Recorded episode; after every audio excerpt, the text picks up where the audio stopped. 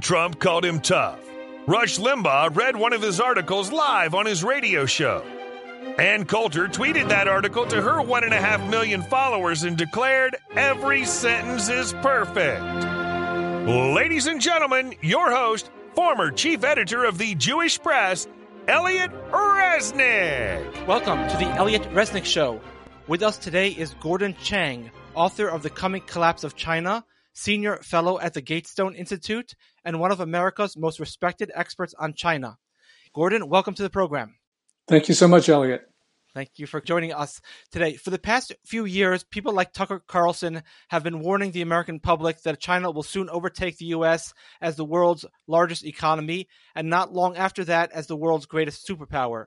If it does, our national pride will, of course, suffer. But other than that, why is this development bad? America wasn't the world's greatest power before World War II. For most of our history, England was stronger than we were. France was stronger than we were. Countries like Russia were probably stronger than we were. And America managed just fine. In fact, we flourished. So why is it bad if a country like China surpasses us as the world's greatest superpower and we return to the world position we occupied in the 19th century? For one thing, China believes that it is the only legitimate state, and we do not want to be a colony of China. Also, you know, the Chinese are saying that the moon and Mars should be considered sovereign Chinese territory. So these are the most aggressive and ambitious folks in history. But the other thing, of course, is that China is committing genocide and other crimes against humanity. That's against the Uyghurs, the Kazakhs, and the other Turkic minorities. It has spread COVID 19. That's killed about 7 million people outside of China. Um, and China did that deliberately because it lied about contagiousness in December 2019 and January 2020. And at the same time that it was locking down its own country, it was pressuring other countries to take arrivals from China without travel restrictions or quarantines. You put those two things together, and it's clear that the spread of COVID was deliberate. But wouldn't it have spread anyways eventually? I mean, it was a very highly contagious disease, no matter what we would have done in the beginning, no? I think that it would not have spread to that extent. We got to remember that, in all probability, this was an outbreak from the Wuhan Institute of Virology. So they knew what was going on from the get go. This was a disease that they could have contained to Wuhan if they had taken responsible measures. They decided not to. So it then spread inside of China, and then they decided to spread the misery beyond China's borders. So they took steps that they knew would result in the deaths of people outside of China. And as a result, 7 million people perished. We would call that murder, by the way. We know that China is deliberately behind the fentanyl gangs, and that's about 60 to 70,000 Americans dying each year from doses of illegal Chinese fentanyl. Because China runs a near total surveillance state, we know that those gangs could not operate without the Communist Party approval. And indeed, Beijing's diplomats give support to the gangs, and the gangs launder their proceeds through the Chinese state banking system. So that's additional murders. Now, do you want that regime to be powerful or more powerful than it is today? I don't think we need more genocide. We don't need more crimes against humanity. Two points. One is a minor point just for my audience. The word genocide is thrown around sometimes because I'm a Jew and most of my audience is Jewish also, we often think of genocide in terms of the Holocaust, but the legal definition of genocide is actually a little bit lower. Genocide doesn't just necessarily mean exterminating a people, it could also mean exterminating part of a people or trying to reduce the birth rate of the people yeah, genocide is defined in the Genocide Convention of 1948. And of course, it uh, means extermination of a people, but it also means the elimination of ethnic identity. And what China is doing in Xinjiang is um, there are people who are dying in those camps, which meet the definition of concentration camps. We know they're being tortured. Rape is official policy forced abortion, sterilization, imprisonment of children, forced enslaved labor. Those are crimes against humanity, and some of them, as especially as they're put together, uh, constitutes genocide. I want to get back to the larger point about the possible future of China in relation to the world because we're not just talking about China becoming a more powerful country than the US and then China doing its own thing, you know, in the Eastern Hemisphere. I think you believe and other people believe that there's actual danger that China will not mind its own business. It will use its power in a harmful manner towards the U.S. Is that true? Yeah, Xi Jinping has been pushing this notion that Chinese rulers have the mandate of heaven to rule what they call Tianxia, or all under heaven. And they also believe that they not only have the right to rule all under heaven, but that heaven actually compels them to do so. This is clear from the themes that Xi Jinping uses in his speeches, but it's also crystal clear from the statements and writings of his officials. So we know that they believe that everybody else should show not only subservience, but also that they should realize that they're no longer sovereign. So that's the Chinese view of this. And in, since 2017, Chinese officials have been talking about the moon and Mars as sovereign Chinese territory.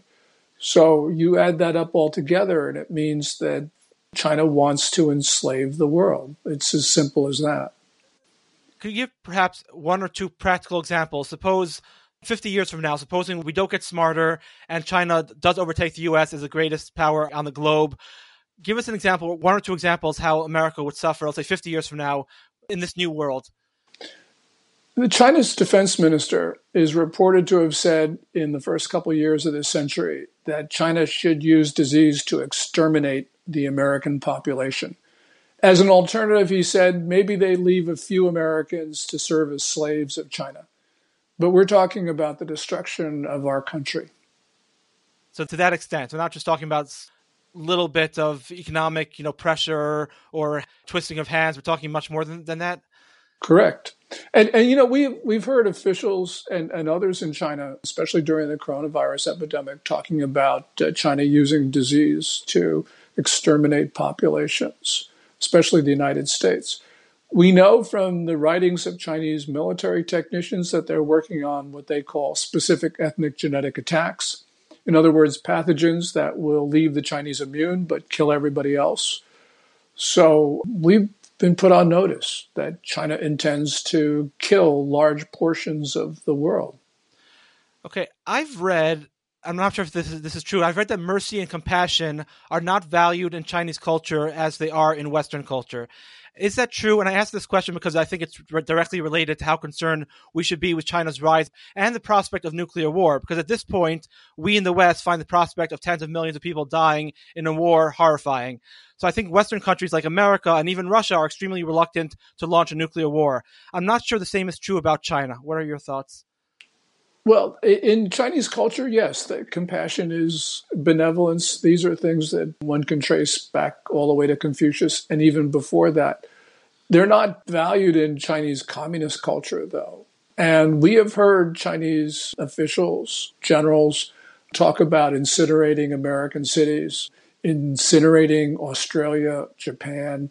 These are unprovoked, these threats.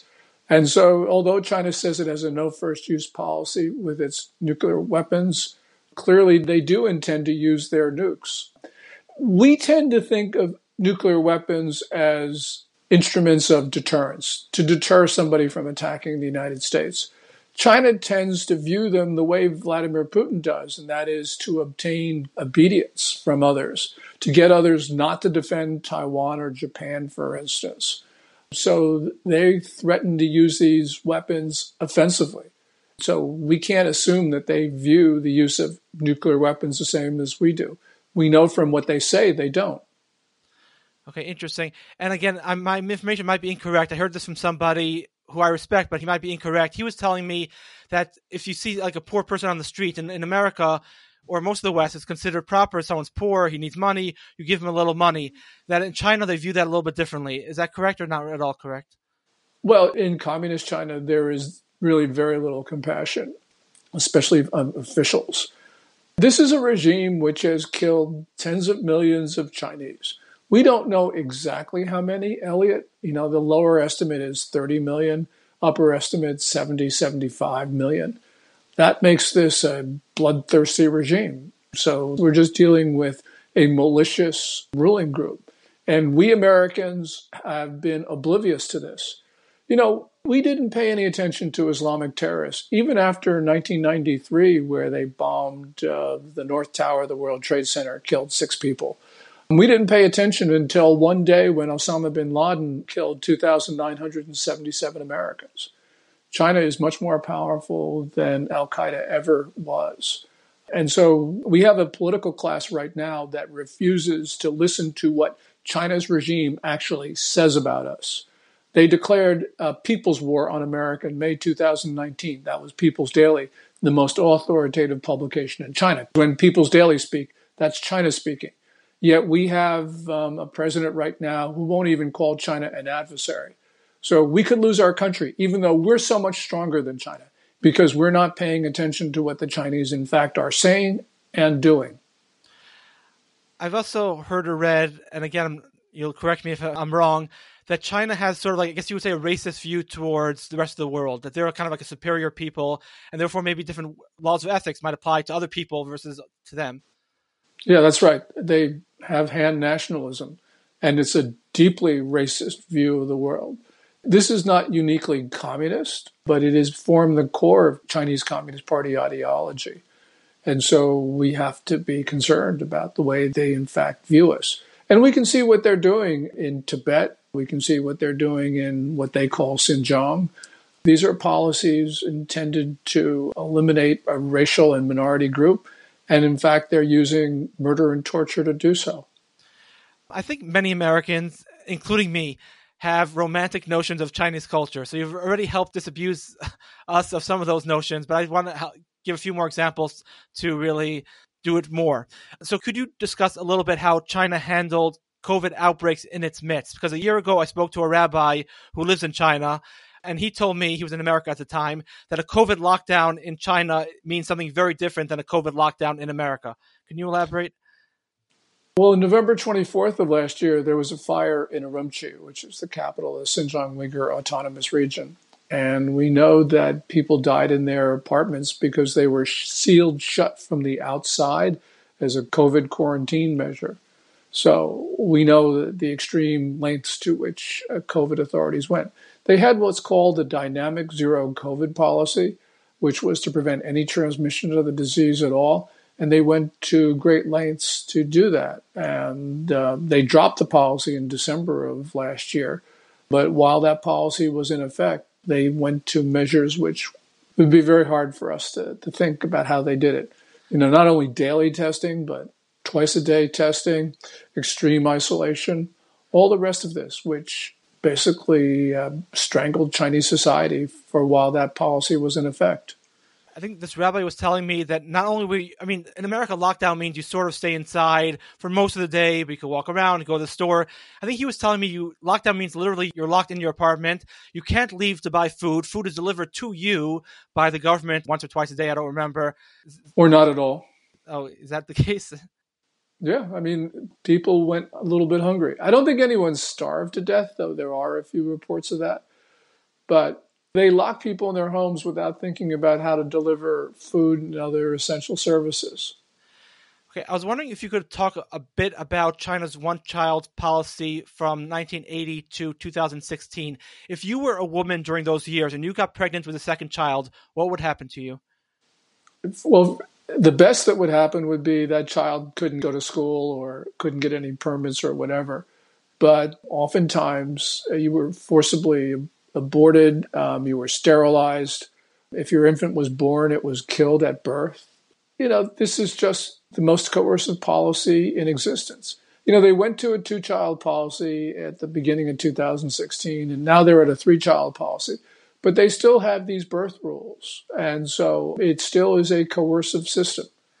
What's the most common reaction, though? I mean, if you manage to hide your pregnancy and give birth to the child, will that child live more often than not, or more often than not, they'll actually kill the child? I mean, it depended locality to locality. And in the countryside, there were families with six, seven children. Officials either just didn't pay attention or looked the other way. But, you know, in, in the cities, your child couldn't go to school, it couldn't get social services. It was a non person if that child wasn't actually killed at birth. Interesting. Let's say you didn't manage to hide your pregnancy. If they noticed you were pregnant, would they forcefully abort the child? Yeah, they forcibly aborted children and they've sterilized mothers against their will. I mean, this is a coercive totalitarian system. That's no big deal. I hate to be so detailed, but I just I want to know the more common policy. If I live in Beijing or Shanghai, which I guess are the biggest cities in China, What was the standard policy? The standard policy was you were forced to have an abortion or yeah, and if the child was born, they just became a non-person. But in you know many localities, they actually killed uh, children that were born. Um, this was murder. You know, China's a big country. The rules were administered differently in different localities, but we got to remember the policy sanctioned murder. Right. I, I mean, it's a little bit. I was going to make a comparison. Obviously, there's many differences with Jews in the Soviet Union. Yes, you weren't really allowed to practice your religion, but depending where you were in the country, you might be able to get away with it if you were in a tiny, you know, countryside somewhere. I knew a, a very wealthy and prominent entrepreneur in Shanghai, and he was outspoken. He criticized the regime all the time, talked about democracy. He had no problem with that. There was only one thing that he was sensitive about, and which I couldn't write about, and that is he had a second child. That shows you how coercive the system was. You could complain about the political system, but you couldn't talk about your second child. Interesting. What's your take on the Chinese spy balloon that recently flew over the U.S.? To me, it seemed like a blatant and arrogant act of disrespect. Is that the way you interpreted it? Yeah, it's an act of utter disrespect. And it's a warning sign that China feels it empowered uh, and emboldened to do whatever it wants. Now, I'm not saying that Xi Jinping's assessment of the U.S. is correct, but he believes we're no longer a factor in global affairs. He's extremely bold, and that's going to lead him to do things that will alter the course of history. This is a very dangerous situation. And we have a president right now who believes the way to avoid war is to be meek. Well, that didn't work in the 1930s, and it's probably not going to work now. I want to ask you another one or two questions on this topic, but let me ask you about the prospects of war and what we could do about it. I mean, China has more people than we do, um, and they're a very industrious country. They're steel willed, and we're not, unfortunately. So, what what do we do, really, practically speaking? Well, first of all, we're being overwhelmed by China in our own society. So we've got to, because China uses every point of contact to try to undermine us and to destroy America. So we have to remove those contacts, which means, as a practical matter, closing their four consulates here. Their police stations, their unofficial police stations, of which there are probably six, some people say seven. We cut down the embassy staff in Washington just down to the ambassador. We, um, first of all, started applying our laws against money laundering against the Chinese state banks, which have been laundering funds for all sorts of bad actors. So we put them out of business. We throw out their state enterprises. We do not allow investment into China. We do not allow China to invest in our country. We cut trade to the greatest extent possible. China's conducting economic warfare against us. We need to start defending ourselves. And then we need to send deterrence messages to China saying that if you attack Japan, Philippines, Taiwan, we will defend those places and we will impose unacceptable costs on the Chinese regime and China itself. I know that that sounds drastic, but on the other hand, we've got policies that sound good to the ear, but have produced this disastrous situation. And so we've got to change course. And we are so far gone that every course going forward is extremely risky. So to tell me, oh, you can't do that because that's risky and dangerous, that's not a meaningful objection anymore because everything is risky and dangerous. And the most risky and dangerous path forward is to continue those policies that have created this situation in the first place. In retrospect, the reason why appeasement of Hitler was wrong is because we now know that Hitler had no plans on stopping at Czechoslovakia no one wants to go to war. No one wants to lose millions of people. But are you arguing we should go to war to defend Taiwan for the same reason that we should have got to war to defend Czechoslovakia because China will not stop there? It's very clear they'll go past that. Yeah, of course, China's not going to stop. I mean, they're now talking about Okinawa and the Ryukyu chain as part of China. And then, of course, the Senkaku Islands as part of China. And Vladivostok as part of China this is just a regime that won't stop. Unfortunately, aggressors get more hungry as they have success. And we've emboldened China. For instance, in 2012, we did not protect the Philippines against China's seizure of Scarborough Shoal. Well, you know, President Obama thought, well, we don't want to aggravate China. But what we did was we convinced the worst elements in China they could get away with what they want, and we legitimized them because we showed everybody else in Beijing that aggression worked. So right after that, China started to pressure Second Thomas Shoal, also in the South China Sea, also part of the Philippines. They then started to reclaim those features in the Spratlys, the artificial islands, and they started pressuring the Senkaku Islands in the East China Sea. So China just went out and made the problem bigger. So we don't have to speculate about the way this regime thinks. It looks at weakness as a inviting target. And, you know, if we needed any more validation of that view, just look what happened when Biden, you know, wasn't willing to defend Ukraine. He wasn't willing to say, we will protect it. He said, oh, a minor incursion might be okay. And look what happened. So, you know, war right now, Elliot, is spreading. It is not only in Eastern Europe. We've allowed the China and Russia to destabilize Sudan, and that's an insurgency that looks like a war. That's spreading to the southeastern part of Libya. Um, there are suggestions that China and Russia are going to arm Algeria to go after our friend Morocco. This is really a world that is in the balance. We're at a point where things can go either way, and one of the probable options is war. As Henry Kissinger said on June 7th to Bloomberg, war between the US and China is probable. And I don't agree with Kissinger almost all the time, but this time, for once, he's right. We have to expect that war is coming because we know that China is mobilizing all of Chinese society for war. And so this is extremely dangerous because we have Biden who thinks that we're a country of peace. No, we're not. I mean, we have China mobilizing everybody in China for war. I interpret the Russia situation differently because I don't see anything in Russia's past in the last thousand years that indicates that it wants anything more, at best, anything more, or at worst, anything more than Eastern Europe, which is not made good for the world, but it's not bad for America per se. America is not threatened if Russia controls all of Eastern Europe. But it seems like China doesn't just want domination in its area, it seems like it wants domination across the globe. It wants to rule the world, not domination. It wants to rule the world. And Eastern Europe includes, by the way, NATO allies. And if we allowed Russia to go after the Baltics, for instance, or Poland, then who is going to believe the United States' word? This is bad enough. We had a Budapest memorandum obligation to defend Ukraine. That's a little bit of a complicated, it's a bit nerdy, but the point is we had an obligation and we showed Ukraine that we were not as good as our word. And so basically, what we said to the world was look, Ukraine gave up nuclear weapons based upon our word to protect it. And so, what we've said to the rest of the world is the best way to protect yourself is to develop the world's most destructive weapons. This is not a world we want to live in, Elliot, but this is a world that is the result of atrocious American policy. We're not aggressors but we have opened the door to aggression around the world. And we are going to see a world which is unimaginable to us. Some of your critics say, because you wrote you know, a book called The Coming Collapse of China, and they say, well, where's the collapse? And even in our conversation, you're seeming to say that China's getting stronger and stronger and more and more dangerous. So, uh, no, no, I'm saying China's getting more dangerous. It's not getting stronger. Okay, so if you could elaborate, so you really think it might actually collapse from, from within? Well, we're seeing right now that an economy which is, you know, it's contracted at the beginning of this year. If it's growing now, it's maybe only one or 2%. It's not growing nearly fast enough to pay off the debt. The debt overhang in China is uh, critical.